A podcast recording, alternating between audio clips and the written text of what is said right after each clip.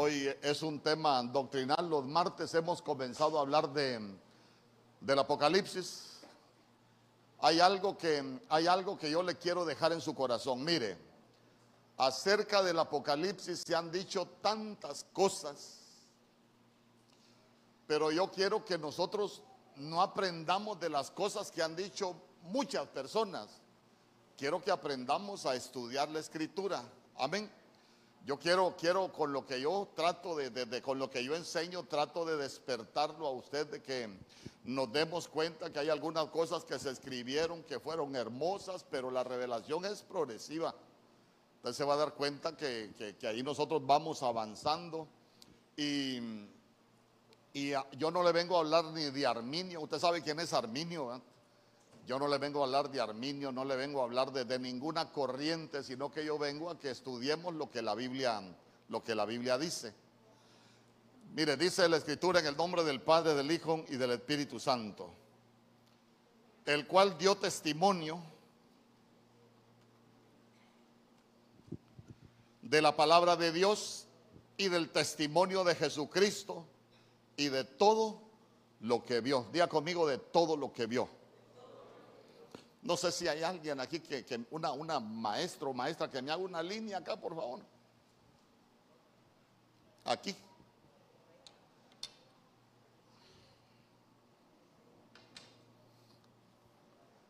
Nadie. Vaya pues, alguien que me haga una línea y hombre, no sean malos. Qué barbaridad.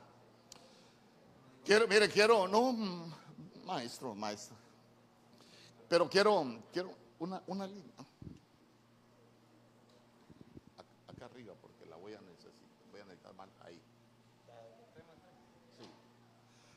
Pero quiero leerle, quiero, eso, es lo que dice la Biblia de las Américas, igual a, a lo que dice la Reina Valera 60, pero todas las versiones dicen lo mismo, nada más que en otras palabras. Pero yo quiero leerle un Nuevo Testamento que se llama Nuevo Testamento Arcas Fernández en, ese mismo, verso, nada más que acá, tiene otro número, aparece con el, con el 1, el 1, 3 y dice, y Juan es testigo de que todo lo que vio, mire lo que dice esa Biblia, y Juan es testigo de que todo lo que vio tiene el aval de la palabra de Dios y del testimonio de Jesucristo. Mire usted cómo le cambia. Porque la Biblia que nosotros leímos dice que Juan dio testimonio de la palabra de Dios y del testimonio de Jesucristo de todo lo que vio.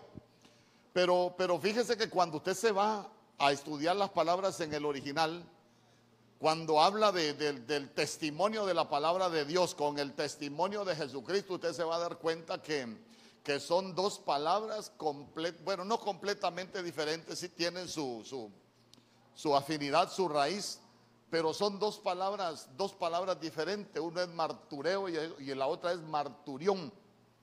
Y, uno, una palabra, lo que, nos enseña es que, que Juan dice, todo lo que vio tiene el aval en la palabra de Dios y del testimonio de Jesucristo. Voy a comenzar para, por explicarle eso.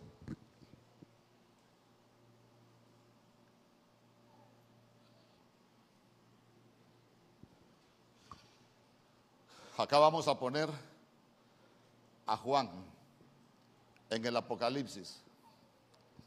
Entonces, usted sabe que hemos hablado todo el Antiguo Testamento, es lo que se conoce como el Tanaj.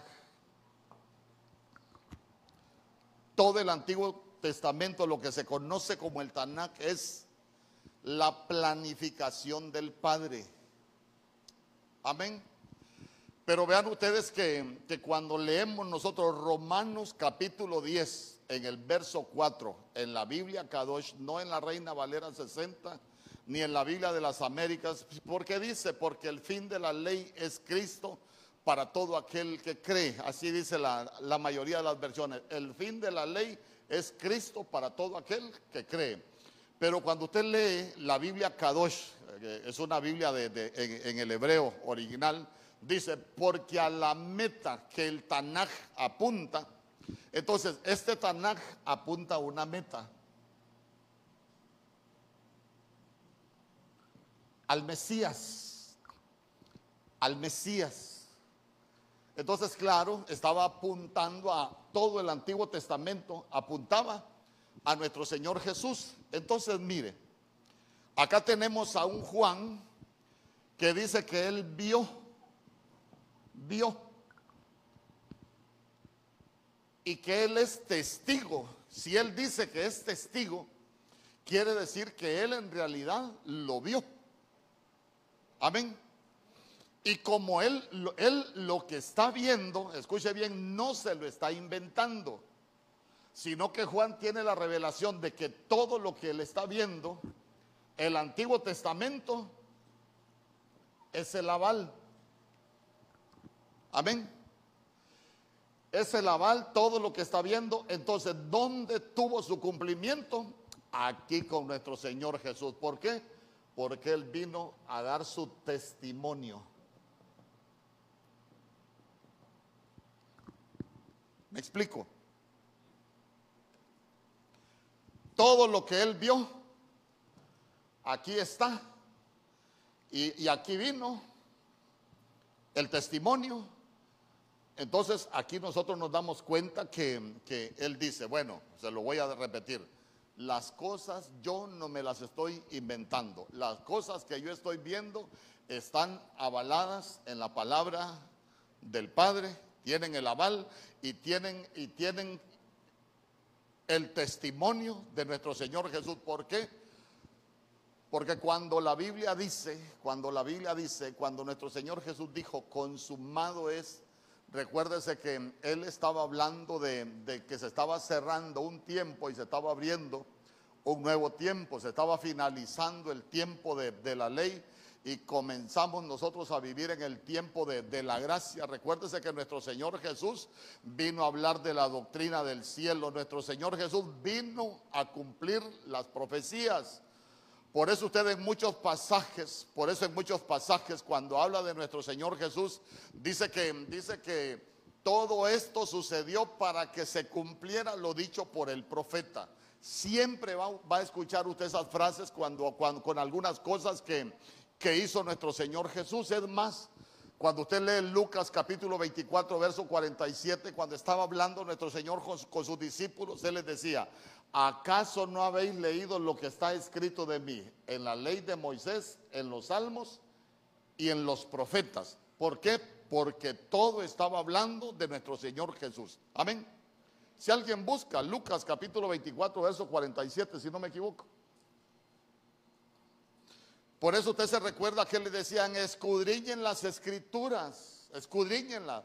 Ah, ustedes creen que las escrituras van a encontrar la salvación. No, las escrituras dan testimonio de mí.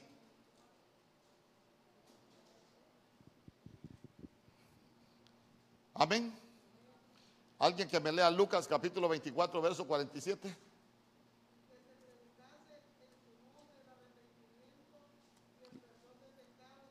Lucas. Ajá, pues espéreme. 24, 27.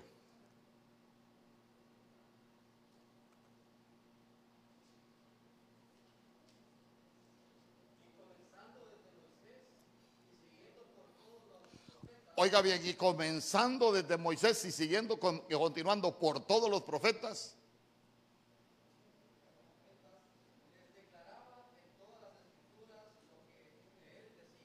Ah, les declaraba, dice, en todas las escrituras lo que de él decían. Por eso es que ahí está el, ahí está el aval. Entonces, como quien dice, eh, yo, yo soy el testimonio de todo lo que está escrito. Si alguien lee Juan capítulo 5, verso 39, por ejemplo. Juan capítulo 5, verso 39. Escudriñad las escrituras. Porque a vosotros os parece que en, ellas tenéis la vida eterna. Entonces él estaba diciendo, las escrituras dan testimonio de mí. Amén. Ah, entonces, entonces ya hoy creo que sí podemos entrar. Hoy vamos a hablar de las cosas que Juan vio, hermano, que, que tienen el aval en el Antiguo Testamento y que nuestro Señor Jesús es el testimonio. Entonces, mire, acompáñeme, hay cositas aquí que me las voy a, me las voy a saltar. Segunda de Pedro, capítulo 1, verso 19.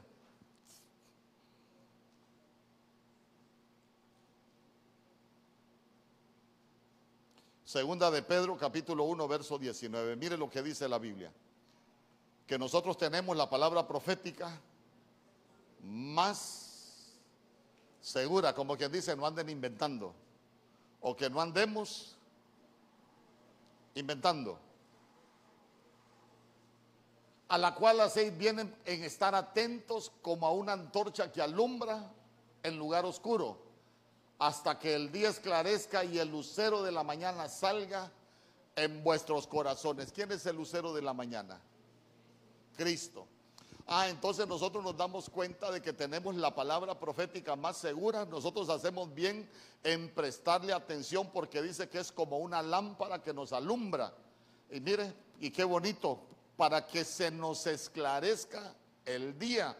Porque recuérdense que nosotros venimos de estar en cautividad de Egipto, estamos en tinieblas, pero cuando nosotros venimos al Señor nos alumbra la luz de Cristo, nos traslada del reino de las tinieblas al reino de la luz y de ahí qué pasa? El lucero de la mañana es el que resplandece en nuestros corazones. Quiere decir que ya no solo nos alumbra, sino que nosotros somos portadores de esa luz.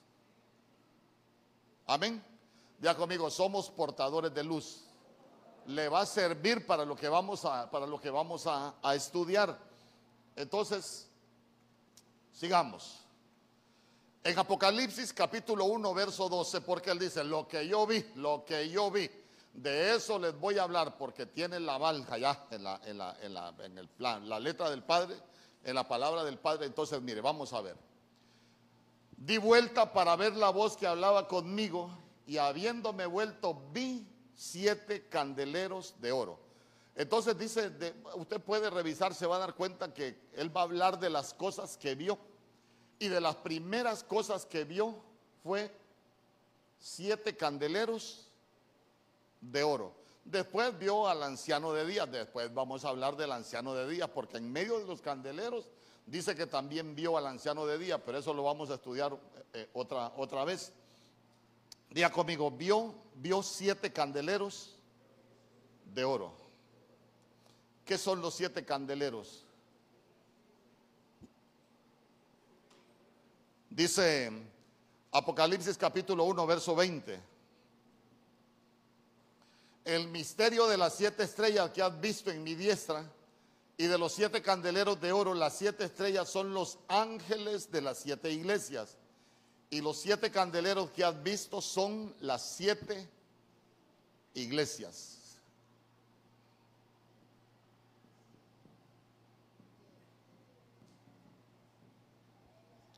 Pero oiga bien, oiga bien. Lo primero que él vio es el candelero. Entonces nosotros para comprender, para comprender lo que él está viendo, nosotros tenemos que aprender qué nos enseña el candelero para que nosotros comprendamos completamente lo cual es el plan de Dios. ¿Por qué él está viendo el candelero? ¿Qué nos enseña el candelero a nosotros? Porque escuche, el candelero es la iglesia. Amén. Voy a ir despacio. Si termino, bueno. Y si no termino, también bueno. Éxodo capítulo 25, verso 31. Quiero que busque la Biblia. Cuando a Moisés le dieron el trabajo de, edificar el, tabernáculo, usted se recuerda que, que dentro del mobiliario le dijeron que iba a, a hacer un candelero. Mire usted, Éxodo capítulo 25, verso 31.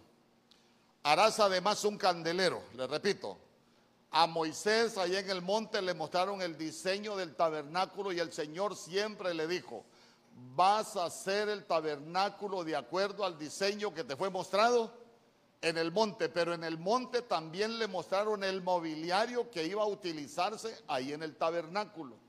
Y una de las partes del, tabernáculo, de, del, mobiliario, perdón, era el candelero. Entonces note que cuando está hablando del candelero dice que iba a ser labrado a martillo. Ahí otro día hablamos de todo eso. Se hará el candelero su pie. Diga conmigo su pie. Entonces cuando hablamos del pie, estamos hablando de la base. Vamos a ir por partes. Su caña. Entonces, vamos a, a poner su caña. sus copas, sus manzanas y sus flores serán de lo mismo.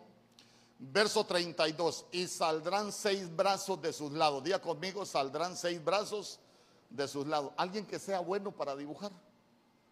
Pero sin pena, si aquí todos somos los mismos pródigos, nada más que uno estamos bañados, otros desparasitados y otros... Nadie. No es bueno. Valiente, ¿qué entonces? Mire, ve. Quiero que por lo menos de aquí acá, porque son tres. Entonces, o, de aquí también, aquí. Y el otro para acá. ¿Son tres a cada lado? Sí, son seis. Me están dando ganas de agarrar la regla como los maestros de antes. Ahí había una, le voy a contar, ahí en mi campo había una maestra que se llamaba Ildefonsa Calderón como que era karate que esa vieja, hermano. Cuando uno lo mandaba a las pizarras y no hacía bien, le hacía así,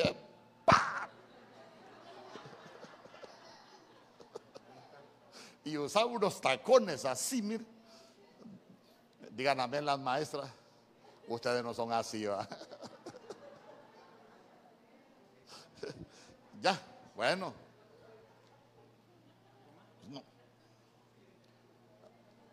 Entonces, entonces mire, usted, usted agarre la onda como es y, y dice, tres brazos del candelero a un lado y tres brazos al otro lado.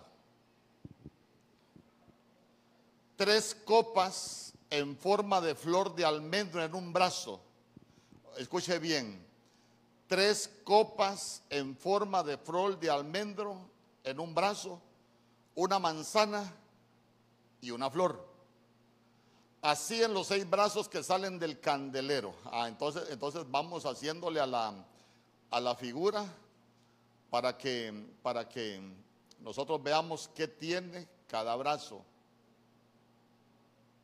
A ver, tres copas. Tenía tres copas Recuérdese que aquí está una lámpara.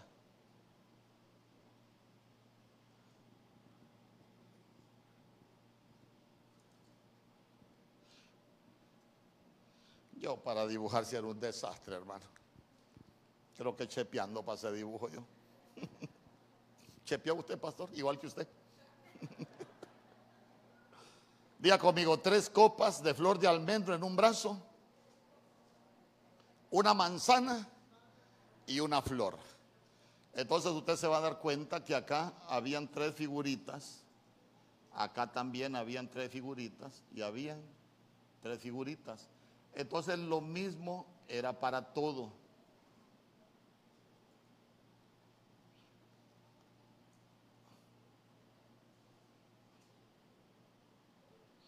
Entonces, hoy sí, hoy sí necesito que me lo venga a terminar, así como más o menos lo hice a este lado. Porque si no, no vaya. Vaya, vaya ahí conmigo. Así en los brazos que salen del candelero, verso 34. Y en la caña central del candelero cuatro copas en forma de flor de almendro. Sus manzanas y sus flores, habrá una manzana, de, verso 35, habrá una manzana debajo de los dos brazos del mismo otra manzana debajo de los otros dos brazos del mismo y otra manzana debajo de los otros dos brazos del mismo. Así para los seis brazos que salen del candelero. Verso 36. Sus manzanas y sus brazos serán de una sola pieza. Todo ello una pieza labrada martillo de oro puro. Verso 37. Y le harás siete lamparillas las cuales encenderás para que alumbren hacia adelante. Día conmigo, ¿para dónde tenían que alumbrar las lámparas? Para adelante. ¿Se recuerda usted que la Biblia dice, lámpara es a mis pies? ¿Para dónde alumbra la lámpara? Guárdese eso también, para adelante. Verso 38. También sus despabiladeras y sus platillos de oro puro. Entonces, cuando, cuando nosotros vemos esa palabra candelero, ajá, y lo de la caña, no lo captó, a lo de la caña. Ahí déjelo, mijo, ya lo voy a.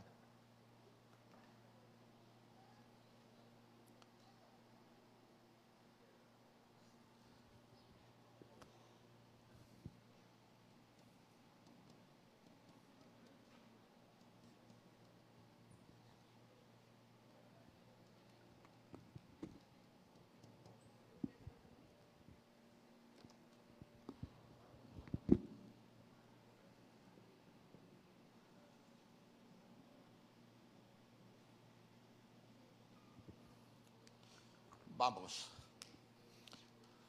A ver, ¿cuántas series de tres hay en el candelero? ¿Ya las contó? ¿Ah? No, aquí, uno, dos, tres, cuatro, cinco, seis, siete, ocho, nueve, más nueve, dieciocho, diecinueve, veinte, veintiuno, veintidós. ¿Cuántas letras tiene el alefato hebreo? Veintidós. Vaya tomando nota, veintidós. En el hebreo, en el idioma que fue escrito la Biblia, no hay vocales. Las vocales se las agregan para que nosotros entendamos, pero son 22 caracteres. Entonces, mire, en primer lugar, estamos hablando de, de que abarca todo lo que son los símbolos gramaticales hebreos, pero también yo quiero que aprendamos algunas cosas porque si me pone la palabra candelero, ahí quiero, quiero explicarle algunas cosas. Candelero, candelero en el hebreo es menorá.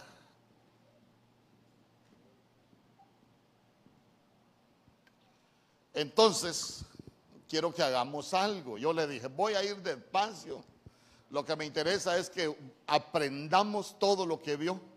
Entonces aprendamos que aquí no hay E, no hay O, no hay A, sino que solo tenemos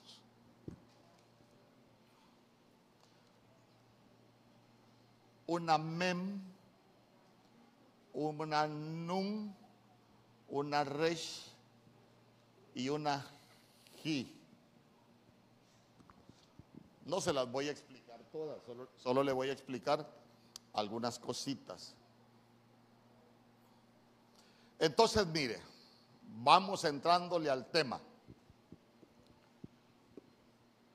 Cuando nosotros hablamos, voy, a, voy a enseñarle algunas cositas de, algunas cositas de,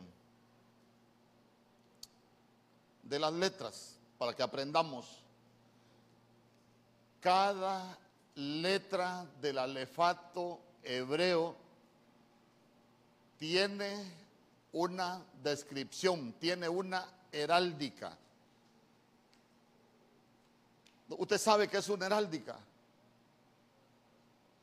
Una heráldica es, por ejemplo, como cuando usted se aprende, se aprende la explicación del escudo de Honduras o de la bandera nacional cuando usted le dice el, azul simboliza el cielo y que no sé qué y aquel montón de cosas. Las estrellas simbolizan, entonces, entonces todo tiene una, una, una descripción simbólica. Entonces cuando nosotros hablamos de la, de la letra mem, la mem para los hebreos Aquí se la voy a poner.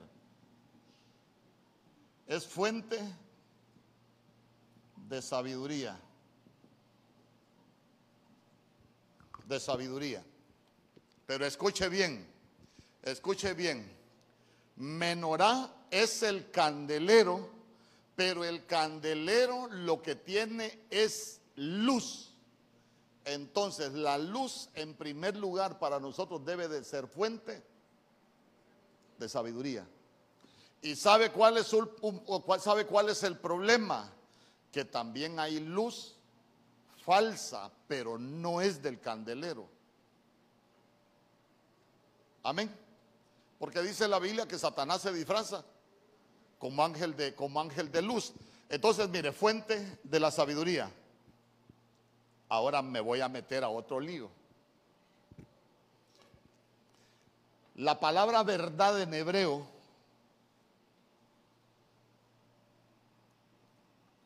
se escribe emet, la palabra verdad. Yo le dije, nos vamos a meter a cosas de grandes hoy. La palabra verdad en hebreo es emet.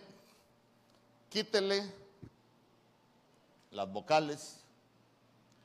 En vez de esta E, hay una Aleph. Está la Mem y está la Tau. Oiga bien, está, esta es la palabra verdad en hebreo. Aquí búsquele usted fuente de la sabiduría, fuente de sabiduría. El principio de la sabiduría es el temor a Jehová. Ahí agréguele usted todo lo que, lo que es fuente de sabiduría. Porque tiene que ver, la sabiduría tiene que ver con la verdad. Amén. Entonces la palabra verdad en hebreo es emet, le quitamos las vocales y tenemos una alef, una mem y tenemos una tau. Entonces, la palabra verdad, la palabra verdad, lo que significa es Aleph Tau. ¿Y quién es que es Aleph Tau? En el principio, Aleph Tau creó los cielos y la tierra. Entonces, entonces mire qué, qué impresionante, ¿por qué? Porque, porque tenemos Aleph Tau y en, en medio de ella tenemos la fuente de la sabiduría. Y la fuente de la sabiduría es la palabra, esa mem es la palabra para decir agua en hebreo. ¿Por qué? Porque agua en hebreo es maim. Entonces le quitamos las vocales y lo que tenemos es la M. Entonces, entonces la M es la palabra fuente de la sabiduría, pero es la palabra que también se utiliza para representar el agua. ¿Y el agua cuál es? La palabra. Entonces, toda la sabiduría que nosotros podemos pretender alcanzar eh, tiene que estar en la palabra. Amén. Solo dos le voy a explicar porque si no, no avanzo la NUM, la N.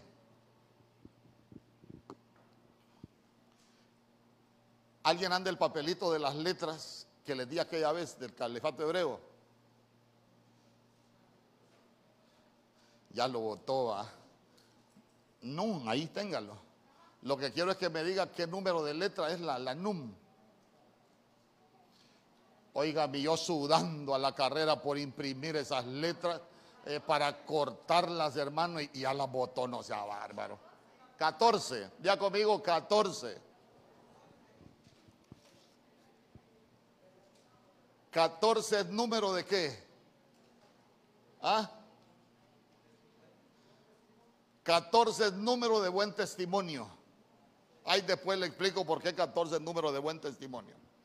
Pero, pero quiero, quiero enseñarle acá. La NUM es la número, número 14.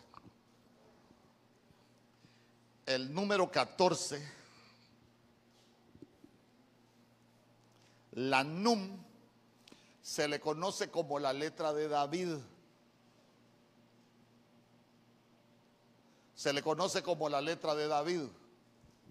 ¿Por qué se conoce como la letra de David?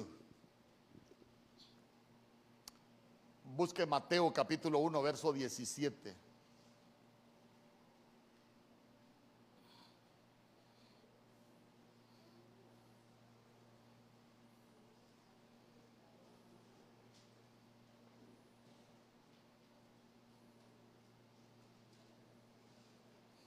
Presta atención porque si no va a salir así como entró, con los ojos cuadrados nada más.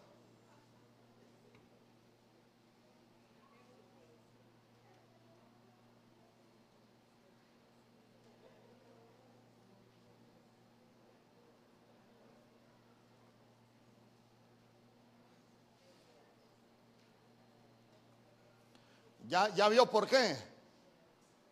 Vamos, Mateo capítulo 1, verso 17. Alguien que me lo lea. Ah, no, hombre, ahí está. Mire, de manera que, que todas las generaciones, desde Abraham hasta David, ¿cuántas son? A ah, 14. Diga conmigo 14. Desde David hasta la deportación a Babilonia, 14. Y desde la deportación a Babilonia hasta Cristo, 14. Diga conmigo 14. Buen testimonio. Pero 14 pero Num, Num es la letra del heredero al trono. Entonces, mire qué importante. Solo le voy a enseñar dos letras ahí porque si no, no, no avanzamos. La fuente de la sabiduría es la, palabra para decir verdad, hermano, y también es figura del agua. El agua es la palabra. Entonces cuando nosotros somos cristianos con sabiduría, que conocemos la verdad, que estamos conectados a la fuente de la sabiduría, es cuando nosotros nos convertimos en herederos al trono. Porque somos coherederos con Cristo. Amén. Ahí ya le voy dando la explicación. Otro día la, estudiamos completa. Entonces, mire,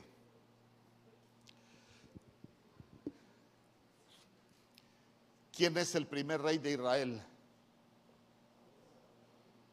¿Quién es el primer rey de Israel? ¿Ah? Saúl. Pero Saúl no aparece. Saúl no dejó ningún legado. Saúl no dejó ningún heredero al trono. ¿Quién fue el único que dejó herederos al trono? De los reyes de Israel cuando comenzaron los reyes? David. David es el 14, es heredero al trono. Por eso a nuestro Señor Jesús, como le decían, Jesús, a hijo de David. ¿Ya vio que la Biblia es bonita? Nada más hay que entenderla. Por eso le decían Jesús, hijo de David. ¿Por qué? Porque él era heredero al trono. ¿Vamos hasta ahí? Entonces mire usted que Saúl, Saúl es excluido de la genealogía de nuestro Señor Jesús. En la genealogía aparece desde Abraham hasta David 14. Buen testimonio y el primero de los reyes de Israel que dejó heredero al trono fue David. Salmo 89, 36.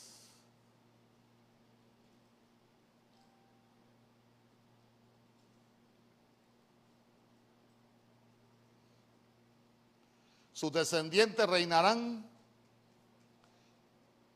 en su lugar siempre mientras el sol exista.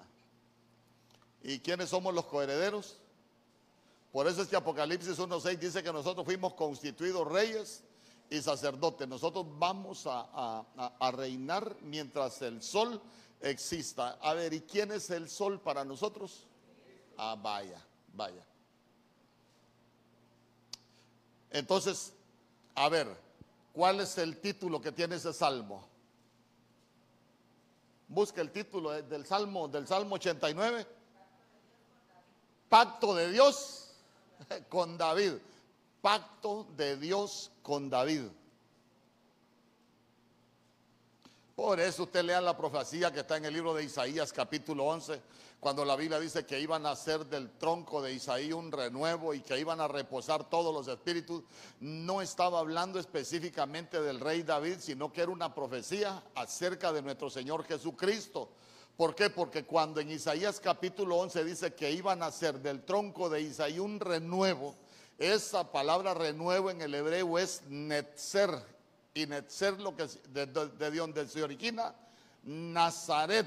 Por eso a nuestro Señor Jesús le llamaban Jesús de Nazaret, pero él nació en Belén. A él le deberían de decir Jesús de Belén, pero le decían Jesús de Nazaret por la profecía que está en Isaías capítulo 11, que iban a ser del tronco de Isaí un Netzer. Bueno, pacto de Dios con David. Entonces ya se dio cuenta qué bonito, hermano, cuando, cuando, cuando hay todas esas, todas esas cosas, como, como la Biblia nos va abriendo el panorama de todo lo que enseña y todo está acá. ¿Por qué solo le quiero dar? Porque después vienen los procesos, después vienen otras cosas, pero lo que le quiero enseñar es que para nosotros, hermanos, las cosas que vio, vio el candelero. Si nosotros lo interpretamos cuando nosotros tenemos la fuente de la sabiduría, hermano, el temor de Dios es el principio de la sabiduría. Entonces la fuente de la sabiduría para nosotros es el temor de Dios. ¿Cómo lo vamos, cómo vamos teniendo temor de Dios cuando vamos conociendo la verdad por medio del agua de su palabra? Cuando conocemos la verdad por medio del agua de su palabra, nosotros alcanzamos buen testimonio y es donde nos en herederos al trono, porque muchos no van a heredar. Amén.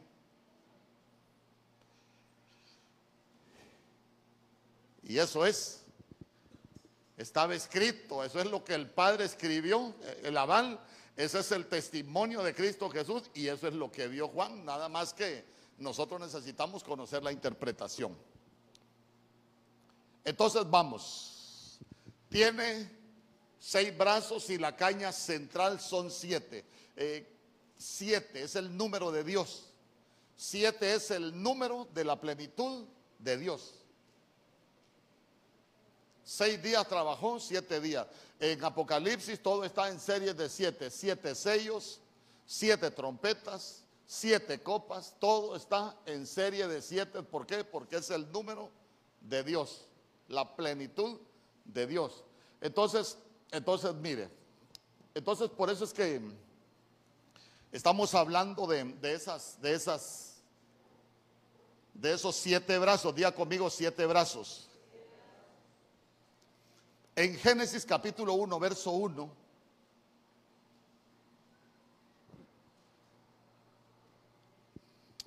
quiero borrar, quiero borrar.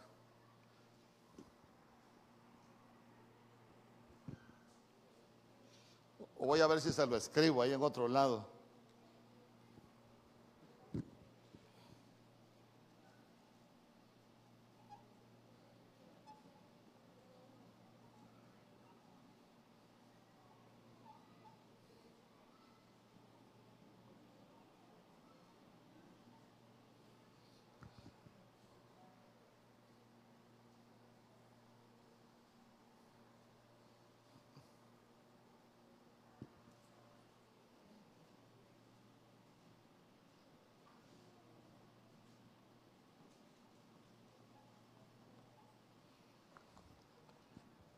Ya, yo creo que sí.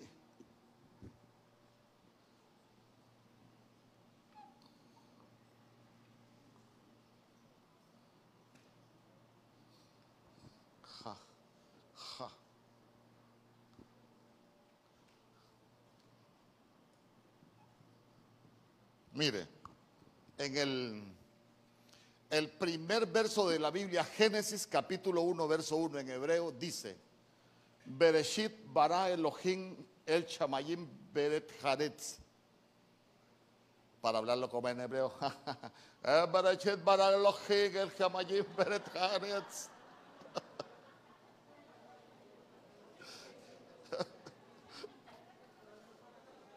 A ver, ¿cuántas palabras tiene? ¿Cuántas palabras tiene? Siete. Tiene siete palabras. En el principio Dios creó los cielos y la tierra. Aquí hay tantas cosas que podríamos hablar. Pero quiero llevarlo a un verso. Al libro de los Salmos, capítulo 119, verso 130.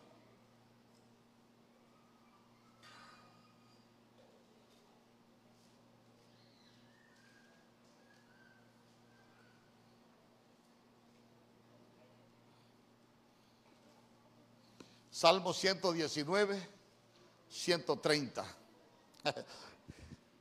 Ah,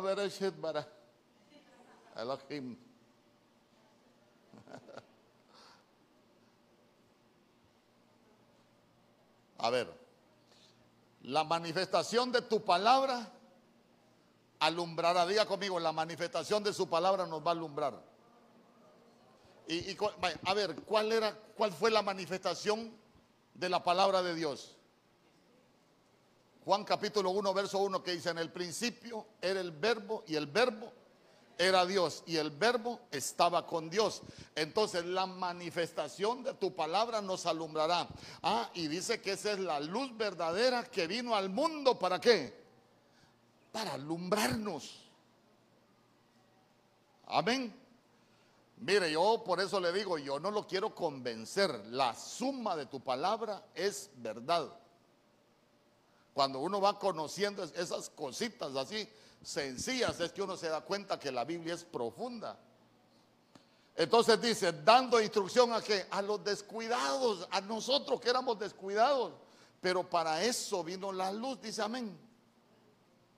Entonces, entonces otro lío, otro lío. Eh, ¿Se recuerda usted que yo le he enseñado que el Salmo 119, ahí se los enseñé a los que están en a todos los que han pasado por doctrina básica se los he enseñado. La Biblia tiene algo que se conoce como acrósticos, como acrósticos. Por ejemplo, usted se va al Salmo 119, se va a dar cuenta que en al principio del Salmo 119 dice 119.1, Aleph, ocho versos, Bet, tres versos, ocho versos más, Gimel Dalet. Entonces, cada ocho versos. Entonces, fíjese que, que este, este Salmo 119, 130, cuando empieza debe de tener una letra del alefato hebreo. Ahí el, el grupo donde está contenido el Salmo 119, 130. A ver si alguien busca esa letra. Alguien si tiene una computadora, una Biblia del oso, por ejemplo.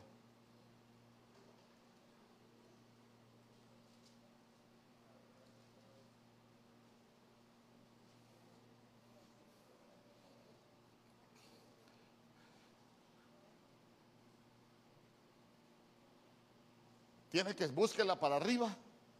Tiene que tener una letra en hebreo. ¿Ah? La P. Entonces, ese salmo está en un grupo de la letra P. Y sabe que la P para los hebreos es la letra de la comunicación. Porque en hebreo pictográfico tiene la forma de una boca. En hebreo pictográfico tiene la forma de una boca. Entonces la Pei es la letra de la comunicación. Entonces, entonces si nosotros, si nosotros hablamos de, de la letra de la comunicación, entonces vamos a llegar a uno de los grandes mensajes que dio Dios para nosotros. Eh, ¿Qué fue lo primero que dijo Dios? ¿Ah? ¿Qué fue lo primero que dijo Dios? En, en Génesis 1.1, ¿qué dice? En el principio creó Dios. Y en el verso 2, ¿qué dice? Y la tierra estaba desordenada. Ajá. Y en el verso 3, ¿qué dice? Y dijo Dios, sea la luz. Entonces, ¿cuál era, el, ¿cuál era el mensaje? ¿Cuál era el mensaje elemental? Eh, ¿Cuál era el aval? Diga conmigo, la luz.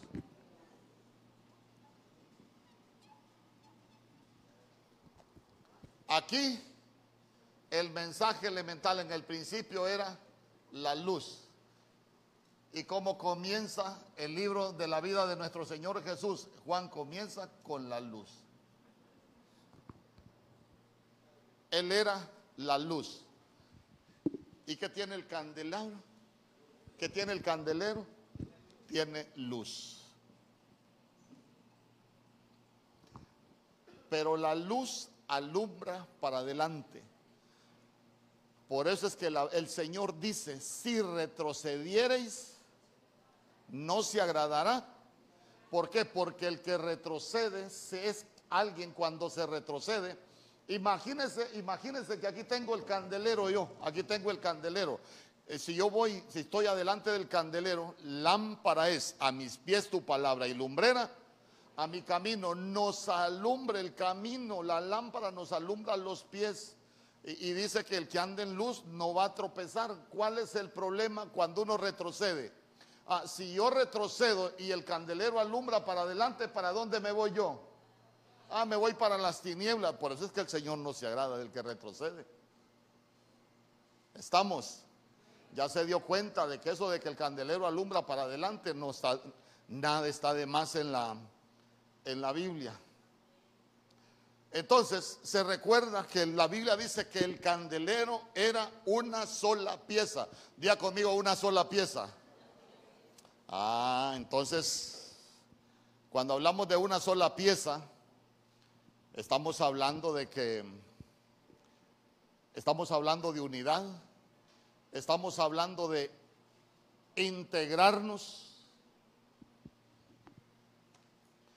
Porque cuando hablamos de una pieza, de una pieza, escuche bien, aquí nos están hablando de un candelero, de una pieza.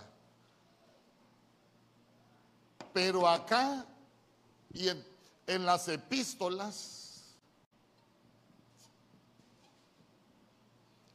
el candelero es la iglesia, lo que vio Juan en Apocalipsis. Y en las epístolas nos dicen que la iglesia es el cuerpo de Cristo.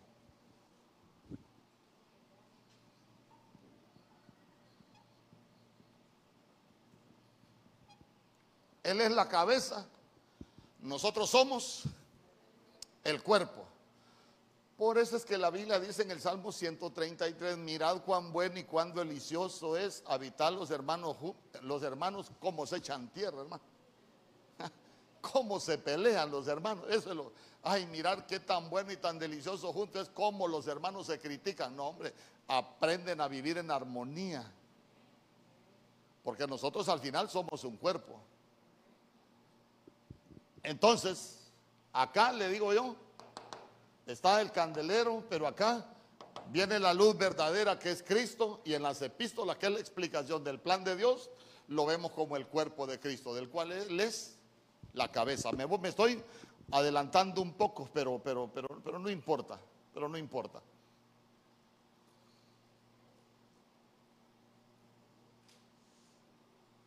Entonces vamos, vamos.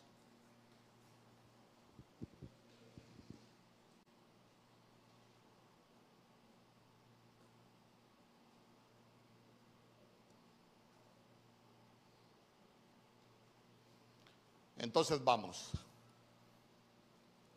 Si nosotros nos vamos de la caña central,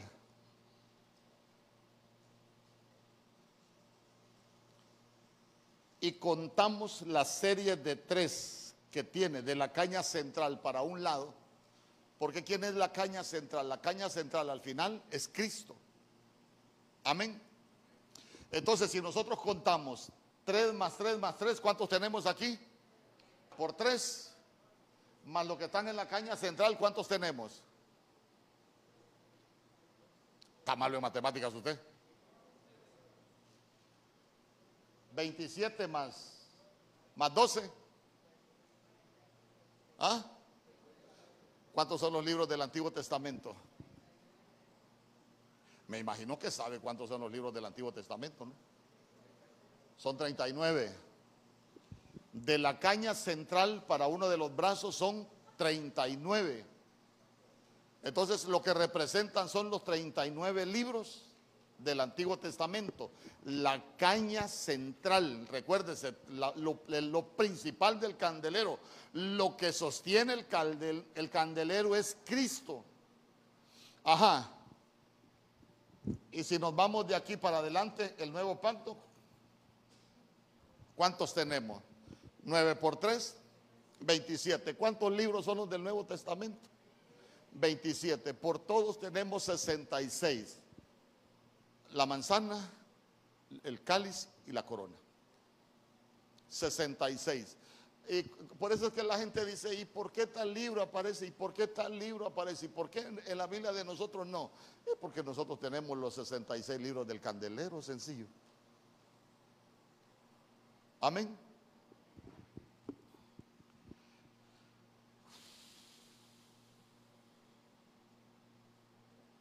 Déjeme ver qué tiempo llevo. Casi una hora ya. Zacarías capítulo 4, verso 1.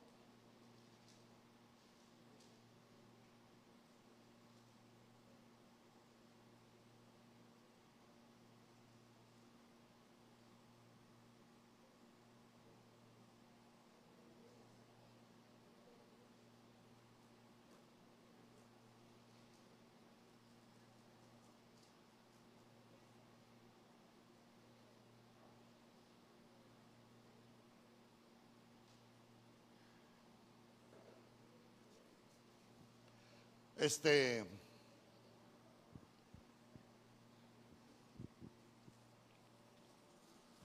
Vamos.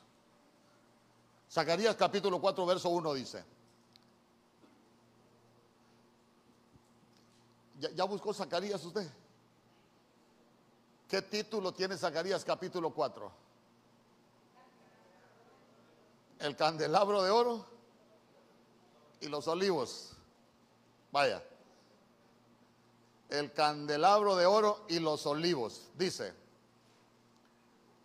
volvió el ángel que hablaba conmigo y me despertó como un hombre que es despertado de su sueño.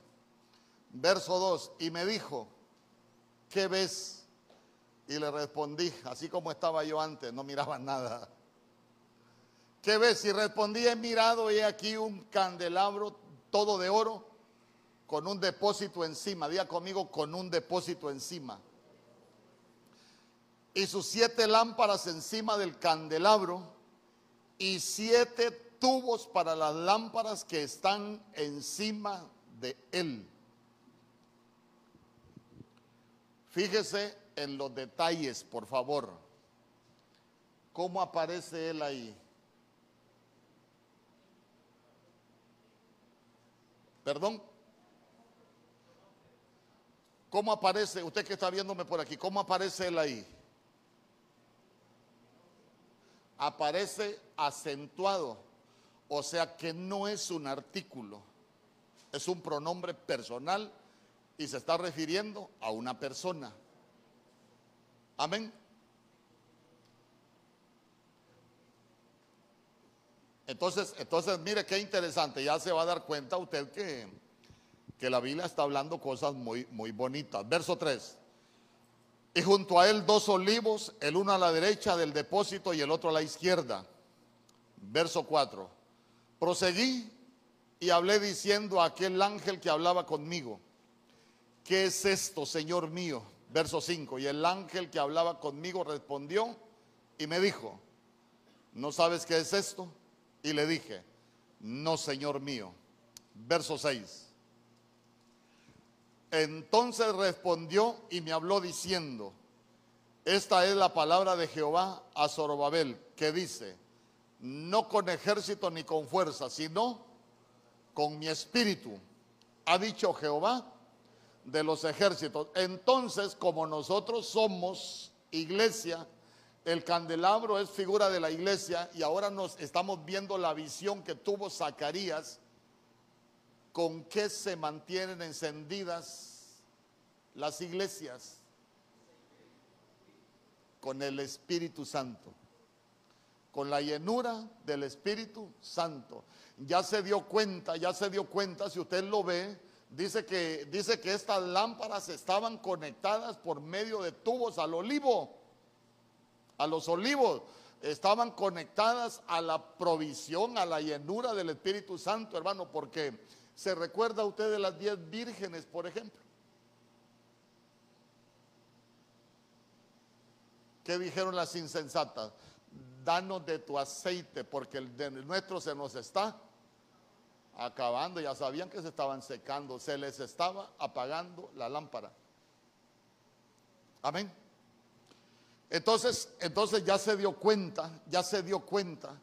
Para aquellos que no creen en el Espíritu Santo, Él está viendo, del, Él está hablando del, del candelero, eso es lo que Él vio pero ya se dio cuenta todo lo que nosotros aprendimos acá y, todo lo que representa el candelero y, y, todo lo que nos sigue enseñando el candelero en las profecías.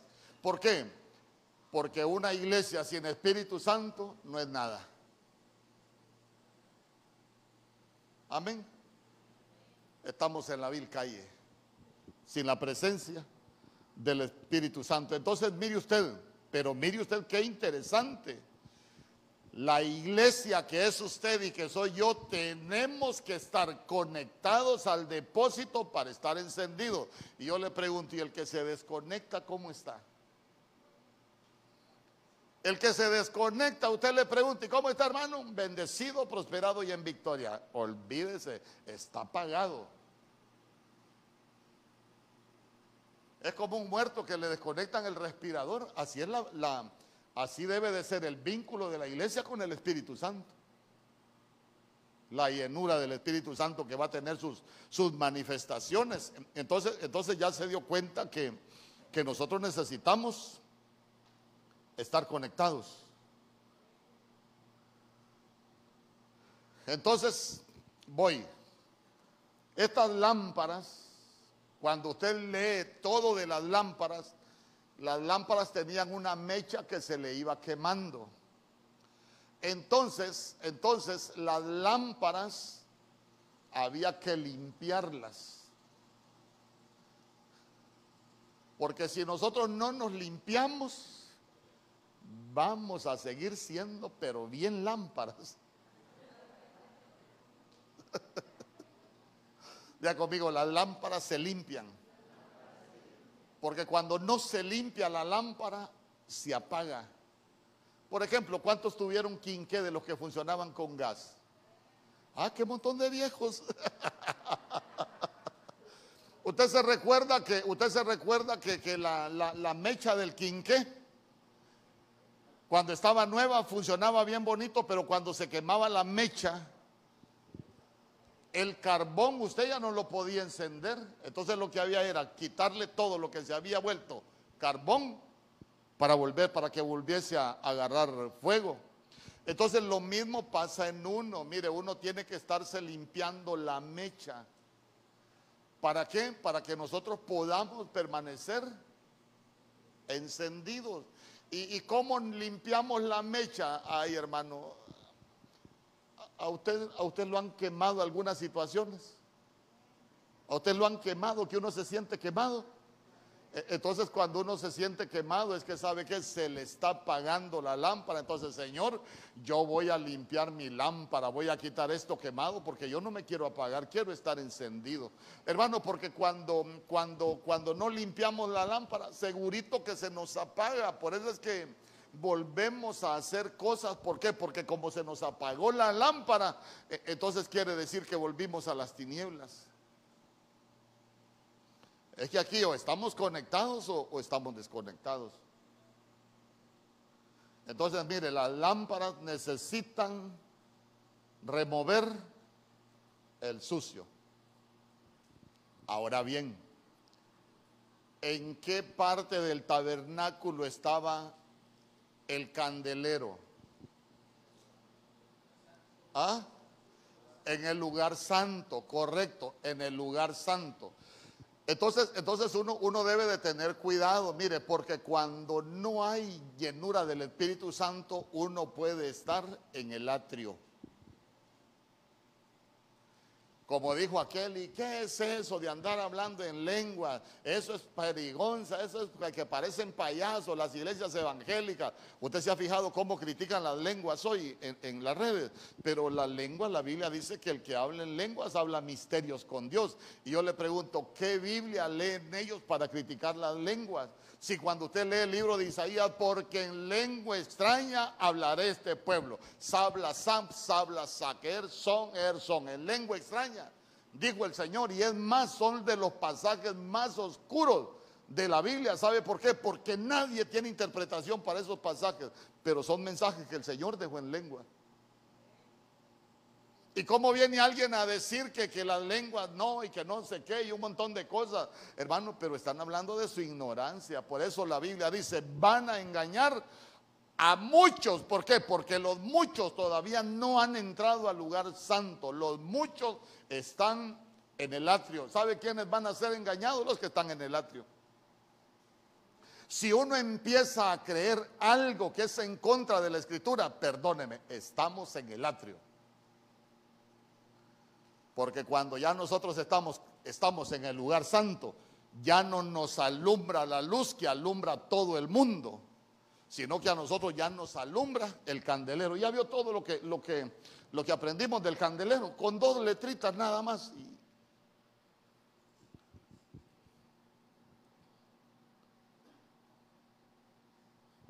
¿Usted se ha fijado que hay gente que deja de ir a la iglesia y ni les hace falta? Uno debe de tener cuidado, porque quiere decir que siempre estuvo en el atrio, nunca estuvo en el lugar santo. Y quiere que le diga algo más terrible, se puede predicar y estar en el atrio. Se puede tocar un instrumento y estar en el atrio. ¿Sabe por qué? Porque en el atrio también se tiene fuego, hay fuego. ¿O no? Si en el altar del holocausto había, había fuego, pero, pero ¿sabe cuál es el problema? Que a veces usted la gente la mira encendida, pero no tienen encendido su fuego del espíritu, sino que muchos se vuelven acarreadores de leña.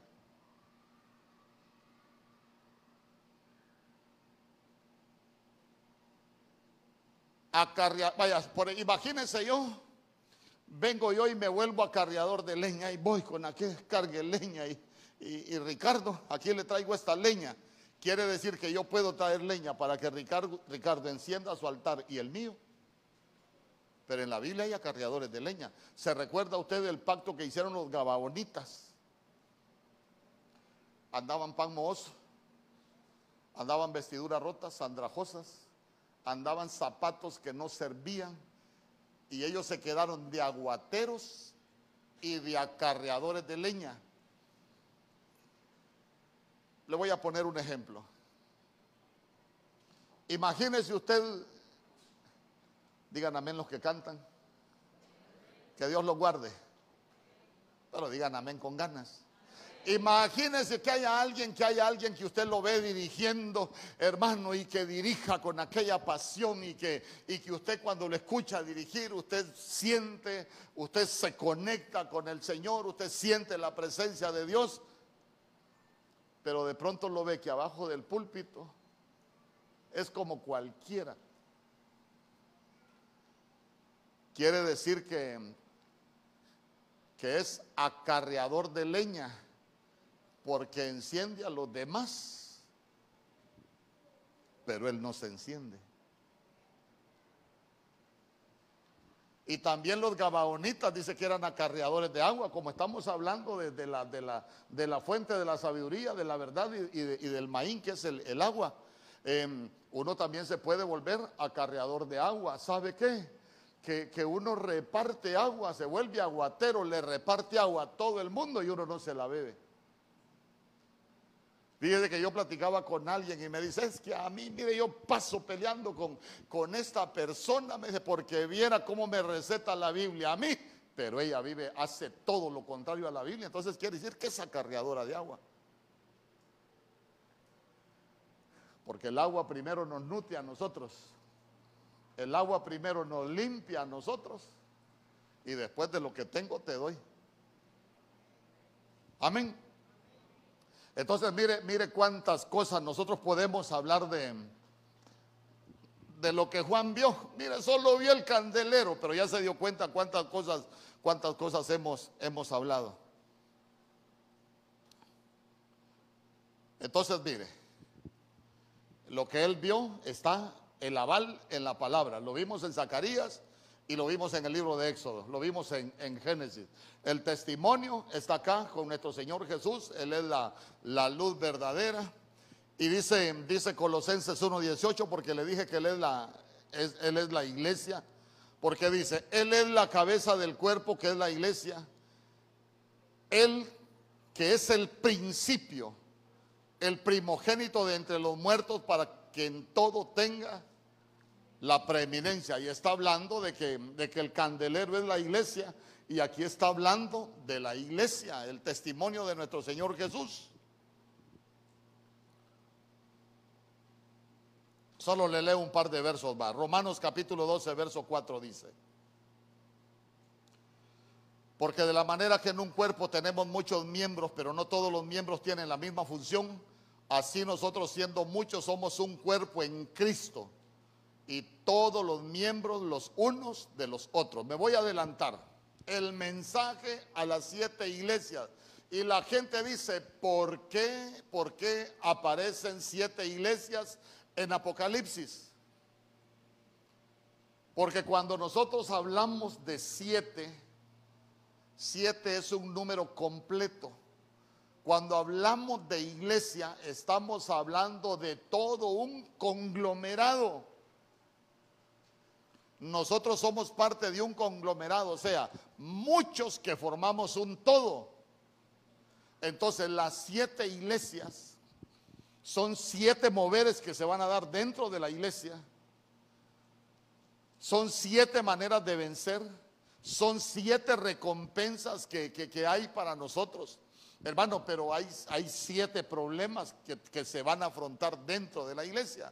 Pero ya se dio cuenta que no es una iglesia independiente de la otra cuando habla de Pérgamo, de Mirna, de la Odisea. Está hablando, de, está hablando del cuerpo místico de Cristo que es la iglesia como, como un, como un todo. Entonces, mire qué bonito porque la iglesia es el modelo divino de, del portalámpara. Pues le repito, por eso aparecen las, siete iglesias. Entonces, mire, como, como ya me metí a hablarle de, las siete iglesias, fíjese que yo ahí, ahí le pedía a Lorena que me hiciera un favor.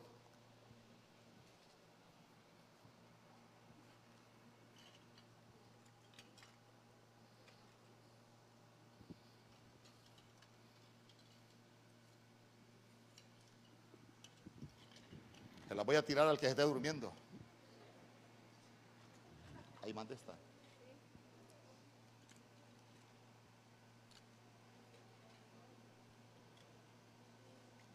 Ya voy a ver yo si algún día armó algo usted. Esto es todo. No, las la de este, las de este. Tenga. Bueno, la vaya a llevar. Va a meter a problemas con esa niña. Todo es de lo mismo. Todo eso. Repártalas aquí, pues. Anote ahí a quién le da.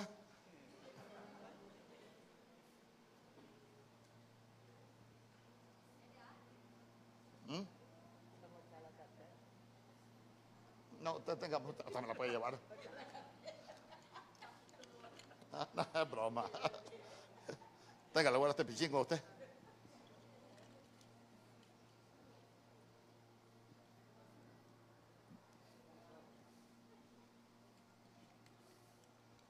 Le voy a regalar una a usted. Ana María. ¿Quién quiere?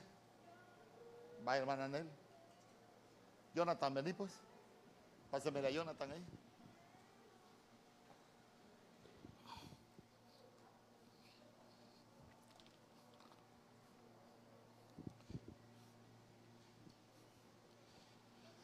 Entonces, mire, como estamos hablando de un conglomerado,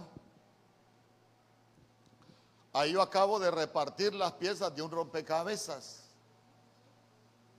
Mire, en la Biblia hay que, yo siempre he dicho, yo siempre he dicho, uno debe de tener mucho cuidado con lo que enseña. Y yo tiemblo con eso porque la Biblia dice que los que enseñamos vamos a ser juzgados con doble severidad. A nosotros nos van a pasar la cuchilla dos veces o con doble severidad. Entonces, mira, si nosotros lo vemos de esta manera, todas las piezas son parte de un todo. Pero yo le pregunto, ¿qué forma es esas piezas que yo le entregué? Así como se las entregué. Nada. Ahora le voy a decir a los que les di las piezas que vengan al frente. Sí. No, pero apúrense, apúrense, apúrense. Si no, no nos vamos hoy. Vaya, Lorena, que sea la coordinadora ahí. Porque la chiquita no está Samantha. ¿va? Ármenlo, ármenlo ahí, ármenlo.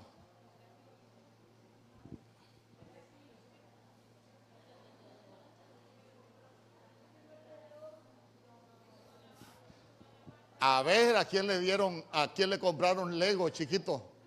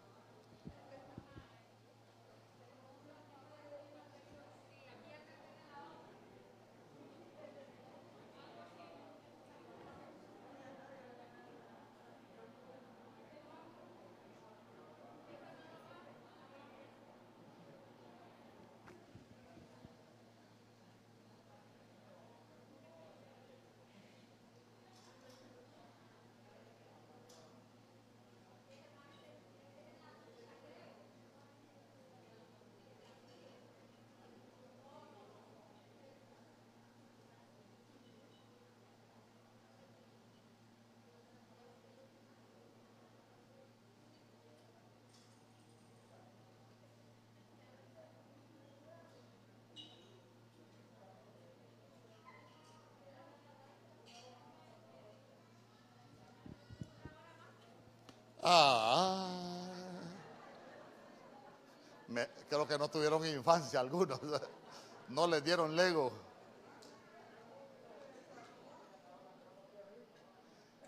Los, los hijos le preguntan a uno, ¿y vos con qué, con qué teléfono jugaste?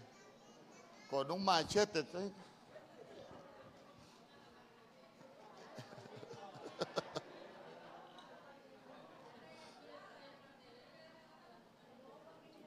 No hay nada todavía. Ya.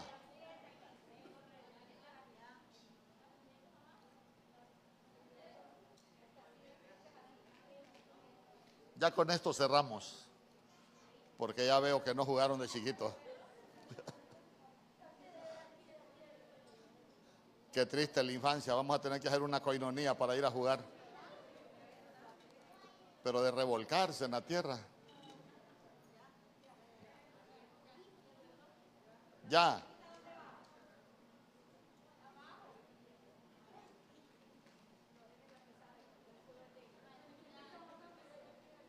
Ya. Vaya.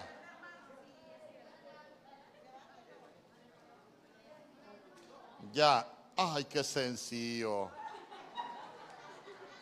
Pásemela acá. Entonces,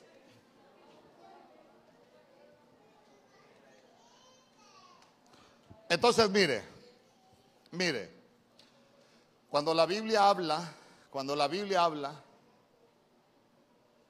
de congregarse, cuando, cuando nosotros vemos esa, esa palabra, congregarse es sunagogue, sunagogue. Pero le voy a leer un verso en el libro de Hebreos que todos hemos escuchado. Hebreos 10:25 dice, no dejando de congregarnos, como los que no vinieron tienen por costumbre, Sí, usted está aquí. No dejando de congregarnos como los que no vinieron tienen por costumbre, sino exhortándonos unos a otros y mucho más al ver que el día. Pero cuando habla de congregarse ahí ya no dice que es sunagogue, sino que ahí es epi sunagogue. Entonces mire, las piezas que repartí aquí estaban, pero estaban sunagogue. Pero aquí las piezas ya no están sunagogue, están epi sunagogue. El cristiano crece integrado. El cristiano que nunca se integra, nunca va a llegar a ningún lugar. El cristiano crece formando parte de un todo. No viniendo, se sienta, escucha y se va. Así nunca se crece en el Evangelio. Entonces, mire usted, cuando entregué las piezas son como los que nunca se integran, pero cuando, pero cuando las piezas se integran es cuando nosotros formamos un cuerpo. ¿Sabe usted que uno puede estar muy equivocado pensando que forma parte del cuerpo de Cristo y estar fuera? Hay que tener cuidado con eso.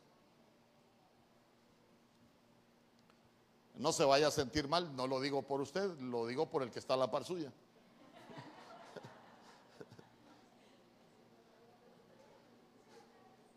Solo le leo. Ya, si alguien tuviera alguna pregunta, solo le leo. Lámparas que no se apagan, la mujer virtuosa, Proverbios 31, 18. Proverbios 13:9, la lámpara de los justos. Segunda de Reyes 8:19, la lámpara de los amados. Primera de Samuel 3:3, de los que oyen para obedecer. Números 8:3, no se apaga la lámpara de los sacerdotes que tienen renuevos. Primera de Reyes 15:4, no se apaga la lámpara de los pacificadores. Lucas 12:35, no se apaga la lámpara del siervo vigilante. ¿A quiénes se les apaga la lámpara? A los, a los que descuidaron su sacerdocio. Elí, primera de Samuel capítulo 3, verso 3. Se apagó la lámpara de las insensatas, descuidaron su sacerdocio. Mateo capítulo 25, verso 3. Se apaga la lámpara de los impíos. Proverbios capítulo 24, verso 20 se apaga la lámpara del que maldice a su padre y a su madre. Proverbios capítulo 20, verso 20. Se apaga la lámpara por la inmundicia. Segunda de Crónicas capítulo 29, verso 7. Se apaga la lámpara por la desobediencia. Proverbios capítulo 6, verso 23. Se apaga la lámpara por el ojo malo. Mateo capítulo 6, verso 22 y 23. Amén. Usted tiene buena la grabadora. Bueno, váyase a la página ahí para que mire la, la prédica. Si alguien tuviera alguna pregunta, si no oramos, nos vamos. Ya, ya se dio cuenta